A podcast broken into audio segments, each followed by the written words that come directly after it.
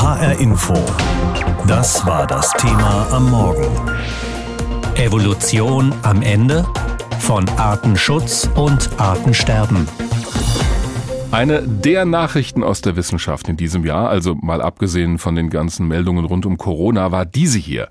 Die Weltnaturschutzorganisation IUCN abgekürzt hat den, Achtung, Feldhamster als vom Aussterben bedroht eingestuft.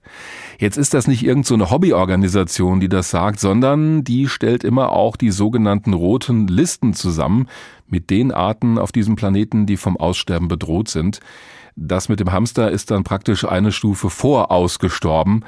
Das wäre dann zu spät. Also offenbar ist es höchste Zeit, was zu unternehmen, zumal der Feldhamster bislang gar nicht aufgetaucht ist als besonders bedrohte Tierart in Deutschland. Es gibt ein paar Regionen, da ist er schon mal auf lokalen roten Listen aufgetaucht, das war's aber. Was das nun bedeutet und ob es in diesem Jahr auch mal gute Nachrichten gab beim Artenschutz, darüber habe ich mit Christoph Schenk gesprochen, dem Geschäftsführer der Zoologischen Gesellschaft in Frankfurt. Herr Schenk, müssen wir uns dran gewöhnen, dass jetzt mehr Tierarten als bedroht eingestuft werden, die eigentlich immer da waren, die zu unserem Alltag gehören? Ja, also daran sollten wir uns unter gar keinen Umständen gewöhnen, weil das sind ja Arten, die zum Teil schon Millionen von Jahren auf diesem Planeten sind. Aber also gewöhnen nicht, aber es kommt möglicherweise öfter vor, oder?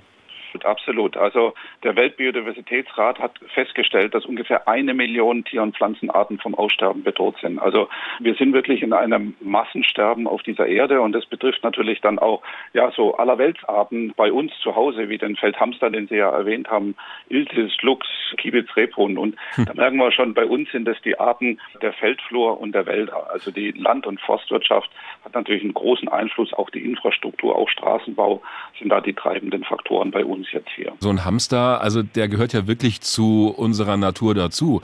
Da wird sich der eine oder die andere fragen, wie kann das sein, dass der bedroht ist? Das hat also schon auch mit uns Menschen zu tun direkt. Dieses große, massive Artensterben weltweit hängt mit uns zusammen. Also wir sind die Basis eigentlich von dem. Es ist keine Naturkatastrophe, sondern es ist menschengemacht. Und bei uns, bei dem Hamster, das ist tatsächlich die intensive Landwirtschaft, die diesen Tieren das Leben schwer macht. Und dann haben wir nachher vereinzelte kleine Restpopulationen und die sterben dann sehr leicht aus. Wenn Sie als Artenschützer zurückschauen auf dieses Jahr 2020, wir ziehen ja so ein bisschen Bilanz in diesen Tagen, was haben Sie über das Artensterben vielleicht Neues gelernt? Also dieses Corona-Jahr hat uns ganz, ganz viel gelernt. Das erste war natürlich, dass Pandemien zunehmen und dass diese Pandemien dramatische Auswirkungen haben. Aber was vor allem ganz deutlich geworden ist, dass diese drei großen Katastrophen oder Krisen auf dieser Erde, die alle Menschen gemacht sind, die hängen alle eng miteinander zusammen. Also das ist der Klimawandel, das ist der Verlust der biologischen Vielfalt, zu dem auch das Artensterben gehört, und das sind die Pandemien. Und jetzt hat man erstmalig eigentlich auch im größeren Kontext verstanden, wenn wir Ökosysteme destabilisieren, wenn wir Lebensräume zerstören, dann sind das die großen Treiber für zukünftige Zoonosen, also Krankheiten, die von Tieren auf Menschen übergehen und die dann die Pandemien verursachen. Was Deswegen, ja bei dem Coronavirus Stand jetzt der Fall gewesen ist. Absolut. Und leider muss man auch sagen, zeigen uns auch alle Daten und Studien der Epidemiologen, der Virologen, auch der Ökologen, dass nach der Pandemie vor der Pandemie sein wird. Also wir sehen, wir haben die Büchse der Pandora geöffnet. Ebola, SARS, MERS, Zika, das sind alles solche Zoonosen, die aus dem Tierreich kommen, weil wir in diese Gebiete vorgedrungen sind, vor allem natürlich in die tropischen Regenwälder und weil wir dort Artenzahlen reduziert haben und das, das destabilisiert diese Systeme und dann bekommen wir die große Virenlast, die uns dann solche großen Schwierigkeiten bereitet. Das klingt jetzt alles sehr düster, auch wenn Sie natürlich einen Zustand beschreiben, der in diesem Jahr ganz klar zu erkennen war, offensichtlich. Aber gab es denn auch positive Entwicklungen in all dem? Also gibt es zum Beispiel Arten, deren Fortbestand vielleicht 2019 auf der Kippe gestanden hat und die jetzt gesichert sind, die quasi über den Berg sind? Das würden wir kaum so sehen. Also es sind auch die Zeiträume zu kurz. Also mhm. dass es sich wirklich in Populationen äh, niederschlägt auch bei uns gibt es auch durchaus positive Entwicklungen bei einigen Arten zu sehen, also bei der Wildkatze zum Beispiel, bei den Wölfen, auch beim Fischotter. Also da sehen wir eine Bestandsstabilisierung oder sogar eine Zunahme des Bestandes. Bei manchen Arten hat tatsächlich Corona auch was bewirkt, wenn nämlich Gebiete unter einem sehr, sehr starken Druck des Menschen standen, der jetzt einfach weggefallen ist. Also Gebiete zum Beispiel, die touristisch eigentlich übernutzt waren und mhm. was wir in der weltberühmten Serengeti gesehen haben, ist, dass dadurch, dass die Touristen einfach komplett über Nacht weggefallen sind, haben die Spitzmaulnashörner, die ja auch eine bedrohte Art sind, plötzlich ihr, ihr Verbreitungsgebiet ausgedehnt. Also die sind in Gebiete gegangen, da haben wir die letzten 40, 50 Jahre sie nicht gesehen, äh, weil eben die Störung durch diese Fahrzeuge und die Lodges und die Camps und das war alles nicht mehr da. Erstaunlich, also wie schnell das dann passiert, oder? Absolut. Das hat uns auch völlig überrascht. Also wir sind gar nicht davon ausgegangen, dass die das überhaupt tun und dass sie das so schnell tun. Damit haben wir auch nicht gerechnet. Wir haben ein interessantes Zitat von Ihnen gefunden. Da haben Sie mal über Leonardo da Vincis Mona Lisa gesprochen, über dieses Kunstwerk. Und da haben Sie gesagt, wenn es gelingt, ein Meisterwerk von Leonardo da Vinci für mehr als 500 Jahre zu erhalten, dann sollten wir dies mit den Meisterwerken der Natur auch hinbekommen. Zitat Ende. Wenn Sie jetzt auf das kommende Jahr blicken, sehen Sie da vielleicht irgendwo so einen neuen Ansatz, wie das gelingen kann? Also wie wir den Artenschutz im nächsten Jahr voranbringen können?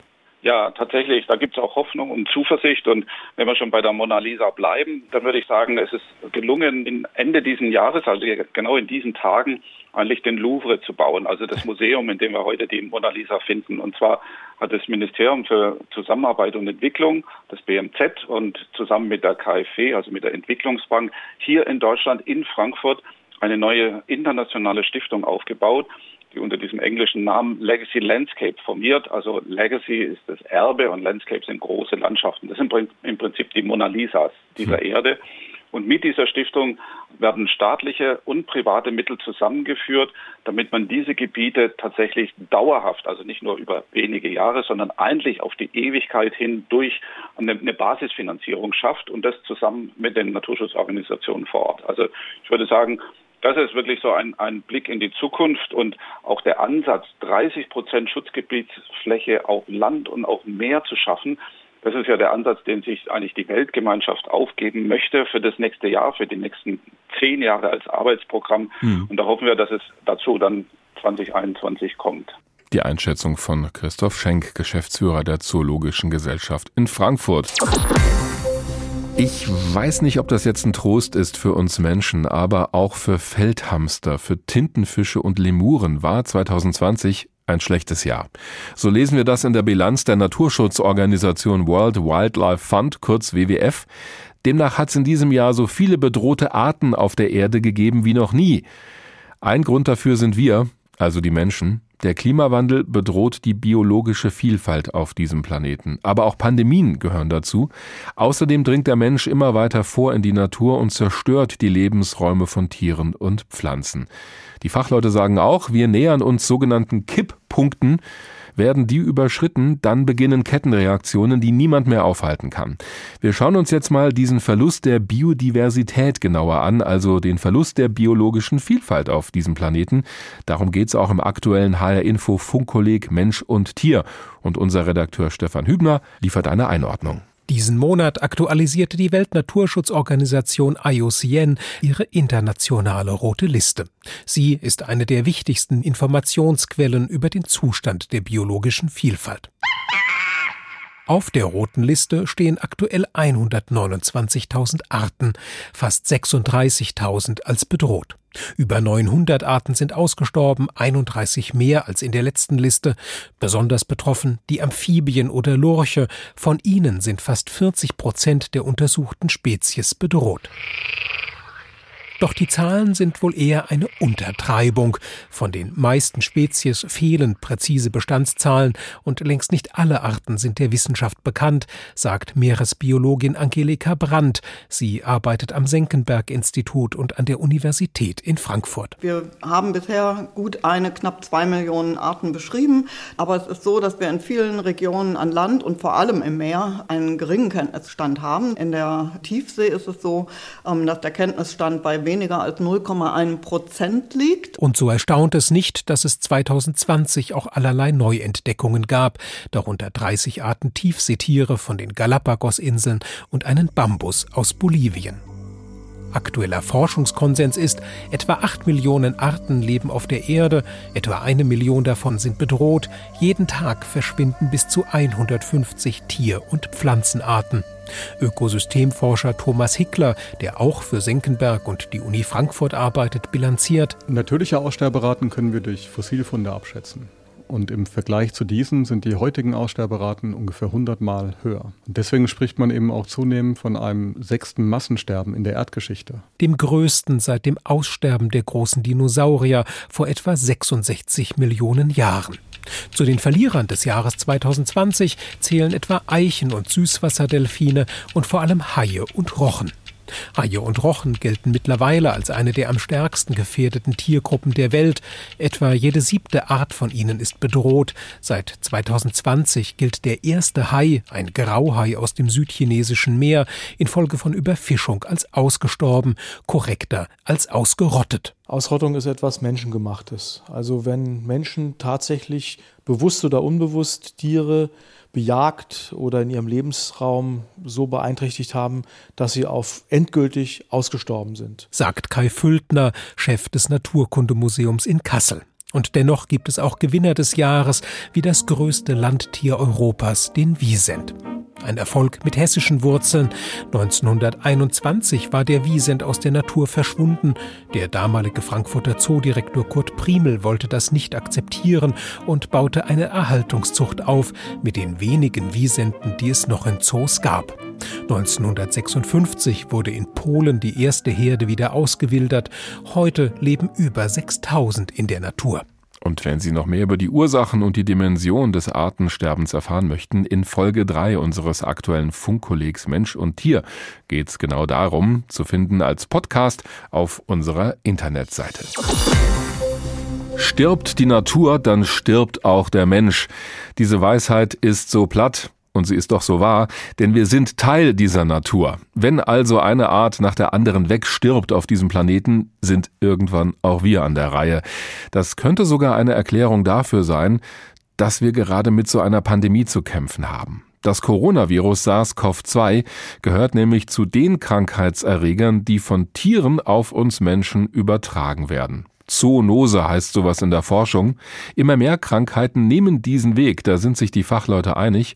Und dass Viren vom Tier auf den Menschen überspringen, das passiert nicht einfach so. Wir Menschen haben einen gehörigen Anteil daran. Die Übertragung von Krankheiten vom Tier auf den Menschen, also die Zoonose, ist schon längst nicht mehr nur ein Thema für die Wissenschaft. Auch die Bundeskanzlerin spricht darüber. Wissenschaftlern zufolge sind in den letzten Jahrzehnten 60 Prozent aller Infektionskrankheiten von Tieren auf Menschen übertragen worden. Forscher sammeln Belege dafür, dass Zoonoserisiken durch das Verhalten der Menschen massiv zunehmen. Als Deutschland im Frühjahr 2020 im Lockdown steckte, um die Verbreitung von SARS-CoV-2 zu bremsen, da sprach die Bundeskanzlerin per Videoschalte beim Petersberger Klimadialog. Angela Merkel stellte den Zusammenhang her zwischen der Pandemie und der Veränderung der Artenvielfalt, also der Biodiversität auf unserem Planeten. Wir wissen, dass äh, die natürlichen Lebensräume äh, zusammenschrumpfen. Das hat gravierende Auswirkungen auf die Artenvielfalt. Und das ist dann auch für uns als Menschen wiederum eine Bedrohung. Und das ist insbesondere auf die verstärkte Nutzung bislang ungestörter Lebensräume und der damit verbundene Nähe zu wilden, Tieren zurückzuführen. Der AIDS-Erreger HIV kam von Schimpansen, das MERS-Virus von Dromedaren, SARS-CoV-1 und 2 wahrscheinlich von Fledermäusen. Dass solche Viren übertragen werden, ist umso wahrscheinlicher, je enger Menschen und Tiere zusammenkommen. 7,8 Milliarden Menschen dringen immer tiefer in die Lebensräume der Tiere vor, auch von Tieren, die Erreger in sich tragen, die vielleicht sogar zunächst ungefährlich sind für Menschen. Diese Erreger können sich aber so verändern, dass irgendwann doch ein Spillover-Effekt, also ein Überspringen auf uns Menschen möglich werden kann. Das Risiko steigt durch immer mehr Nähe zwischen Mensch und Tier. Beispielsweise durch Wildtierhandel, beispielsweise aber auch durch die Landwirtschaft, sagt Stefan Prost, Forscher am Senckenberg-Institut in Frankfurt. Die Avocado kommt jetzt sagen wir, aus Südamerika. Da ist es einer der größten Gründe, dass Regenwald abgeholzt wird. Regenwaldabholzung führt dazu, dass die Tiere keinen Lebensraum haben. Die Tiere müssen irgendwo hin, sind sehr gestresst, haben plötzlich mehr einen engen Kontakt mit Menschen. Es kann dann auch zu Zoonosen vermehrt kommen. Sandra Junglen forscht am Institut für Virologie der Charité in Berlin über Erreger, die von Moskitos übertragen werden. Die Privatdozentin kümmert sich in diesem Zusammenhang auch um die Frage, welche Folgen es hat, wenn sich Ökosysteme verändern. Wenn Regenwald abgeholzt wird, können sich neue Infektionskrankheiten leichter ausbreiten, sagt Junglen. Warum? Weil bestimmte Arten einfach nicht so gut mit ähm, veränderten Umweltbedingungen klarkommen. Und das führt dann dazu, dass andere Arten sich vermehren die eben sehr gut mit solchen Umweltveränderungen klarkommen, sich anpassen können. Und solche Arten tragen oft auch Erreger in sich, die sich leicht anpassen können oder die ein, ein zoonotisches Potenzial haben. Der Erreger, der auf Menschen überspringt, ist das eine Problem. Das zweite ist, dass die Wissenschaft bisher zu wenig darüber weiß, wann, wie und unter welchen Voraussetzungen das geschieht. Genau wissen wir nur, immer wieder schaffen Menschen günstige Bedingungen für ein Überspringen von Erregern dass die Menschen in vielen Fällen durch immer tieferes Vordringen in Tierhabitate das Risiko neu entstehender Zoonosen erhöhen. Das haben internationale Wissenschaftler im vergangenen Jahr übereinstimmend in einem Bericht für die Vereinten Nationen beschrieben.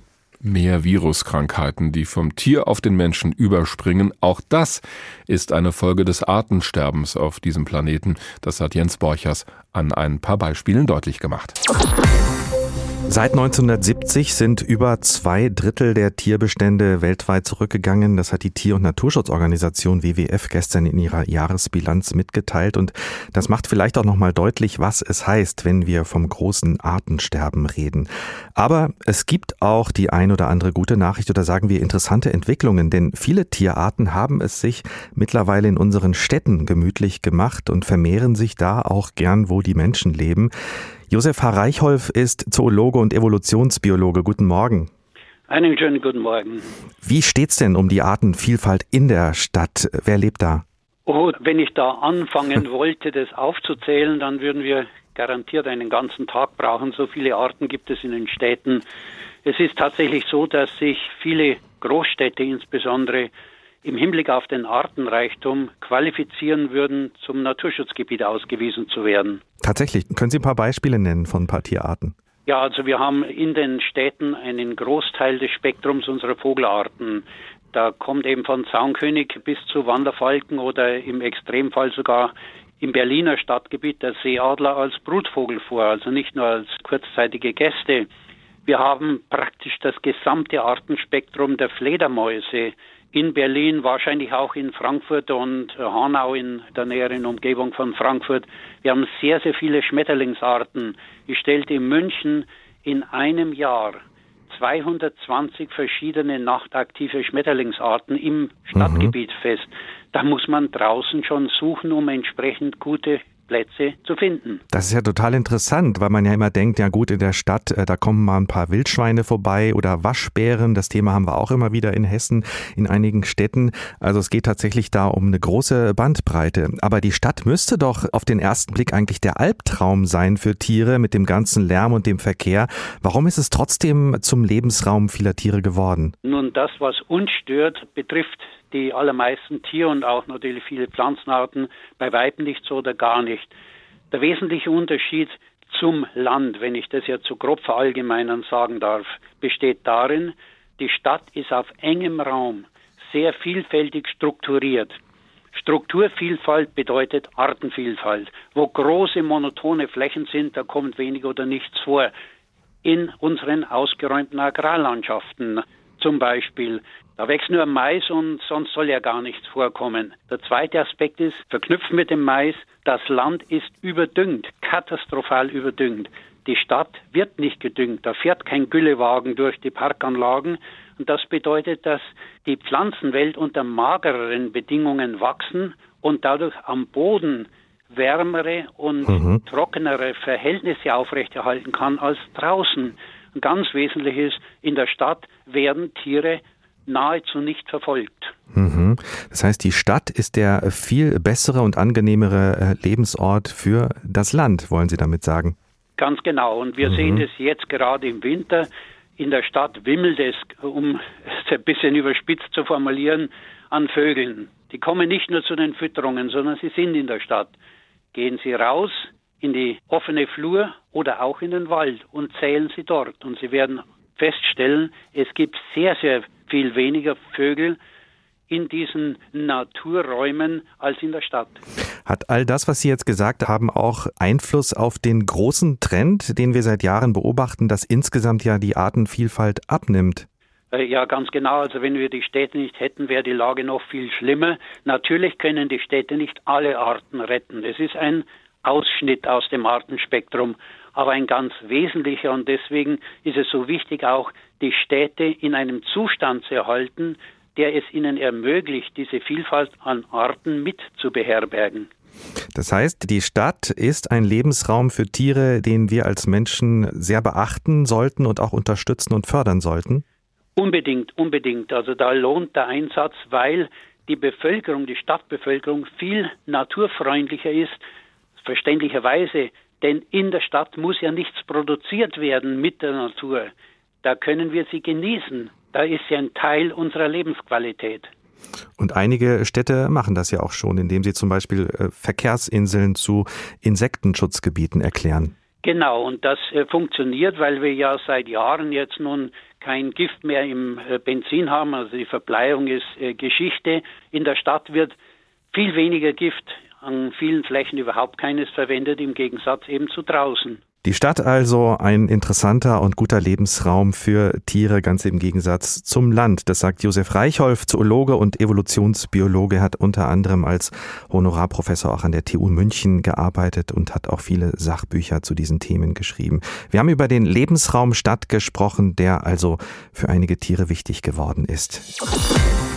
Studien zeigen, dass wir in den letzten 50 Jahren rund 60 Prozent aller Wirbeltiere von der Erdoberfläche verschwunden sind. Aber das sind unglaubliche Zahlen, doch es gibt Licht am Ende des Tunnels. Denn ebenso wie die Menschheit dieses Massensterben, korrekter diese Massenausrottung zu verantworten hat, kann sie auch gegensteuern. Einen Beweis dafür liefern erfolgreiche Artenschutzprogramme. Besonders spektakulär ist dabei das Auswildern seltener Tiere, die in Menschenobhut geboren wurden. Thorsten Schweinhardt stellt ein Beispiel aus der Vogelwelt vor. Also es gab so circa 80 Jahre lang keine Bartgeier im Alpenraum und der Vogel war völlig erloschen. Sagt der Biologe Toni Wegscheider aus Schönau am bayerischen Königssee. Inzwischen gibt es wieder mehr als 300 der Greifvögel in den Alpen. Grundsätzlich ist im Alpenraum die Wiederansiedlung des Bartgeiers eine unglaubliche Erfolgsgeschichte. Und ab 2021 sollen Bartgeier auch wieder durch den Nationalpark Berchtesgadener Land fliegen. Doch was hatte die majestätischen Tiere dort verschwinden lassen? Die Geier waren unglaublich negativ belegt. Also die Leute hatten Abscheu vor diesen Tieren. Erklärt Hans Frei von der Eulen- und Greifvogelstation Haringsee bei Wien. Einst fürchteten die Menschen, Bartgeier hätten es auf kleine Kinder abgesehen und fräßen die Lämmer. Deshalb wurden die Vögel verfolgt. 1913 wurde der letzte Bartgeier der Alpen erschossen. Das Tragische, die Ängste waren unbegründet. Zum Verhängnis wurden den Bartgeiern Unkenntnis und Angst.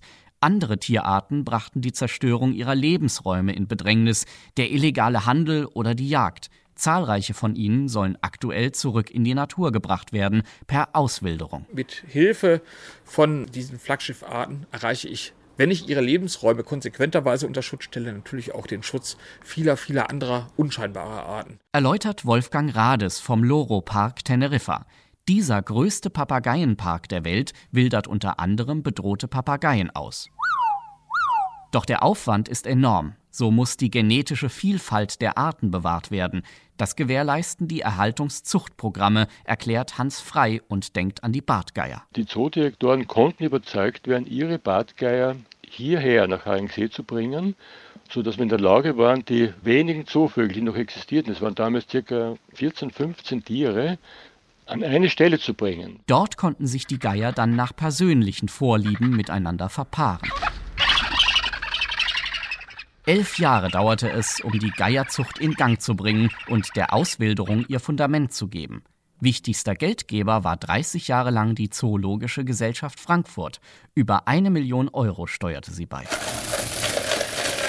Auswilderungen sind teuer und erfolgreich nur, wenn parallel zum Züchten von Tieren deren Lebensräume erhalten oder wiederhergestellt werden, wenn ausgewilderte Tiere nicht gleich wieder geschossen oder eingefangen werden und wenn die Bevölkerung vor Ort den Wert der Maßnahme anerkennt. Was wir sehen ist, die Wiederauswilderung einmal ausgerotteter Tiere in die Natur ist immer sehr, sehr kompliziert und es kann im Natur- und Artenschutz nur die Ultima Ratio sein. Wenn gar nichts anderes mehr geht, dann macht man das. Resümiert Wolfgang Rades. zumal sich die Mittel für Auswilderungen noch viel besser für einen grundlegenden Schutz der Biodiversität einsetzen ließen, damit es eines Tages keine Auswilderungen mehr braucht. Thorsten Schweinhardt über positive Beispiele von Artenschutzprogrammen in Deutschland. HR Info. Das Thema. Wer es hört, hat mehr zu sagen.